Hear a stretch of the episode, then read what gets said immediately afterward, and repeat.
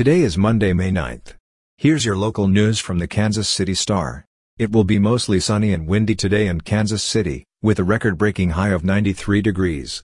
Here's today's top story. Missouri Attorney General Eric Schmitt's budget will be $500,000 smaller than he wanted this upcoming year, a request slashed by both legislative chambers in response to Schmitt's decision to sue dozens of school districts over COVID-19 mask mandates.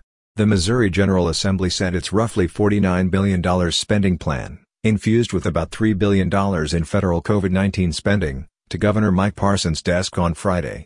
It was packed with boosts to public universities, starting teacher pay, school transportation and Medicaid expansion.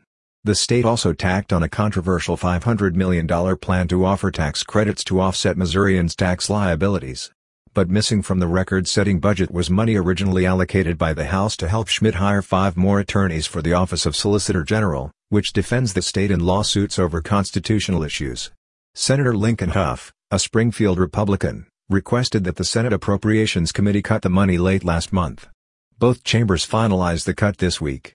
On the House floor Friday, Representative Peter Merideth, a St. Louis Democrat, reiterated Hough's reason for cutting the money.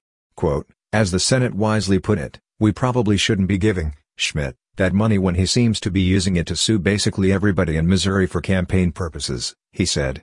I'm glad to see that we stuck with the Senate's position on that and kept that money out. Merideth later doubled down, posting on Twitter that it was probably, quote, a good idea to defund him a bit. In local news, a woman died in a Friday night house fire in Olathe, the fire department said.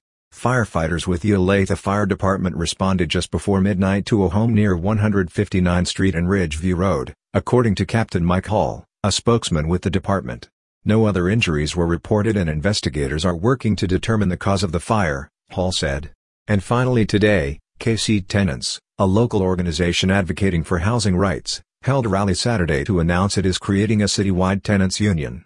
The organization will work with every local neighborhood association with a goal of getting 10,000 union members.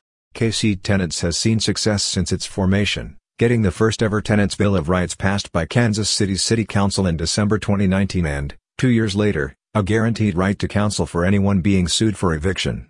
This latest effort is aimed at helping as many Kansas City residents as possible. Six speakers, all leaders with KC Tenants, shared their experiences about landlords at various Kansas City apartment complexes during the rally held near Trinity United Methodist Church in Hyde Park. Several speakers gave examples of the living conditions they've had to endure, and a lack of response from landlords. No heat. No air conditioning. Sometimes the running water doesn't work. And landlords who rarely address the problems. Maya Neal, one of the speakers, said, quote, A union brings our people together to win. A win where everyone has safe, accessible, Truly permanent affordable housing.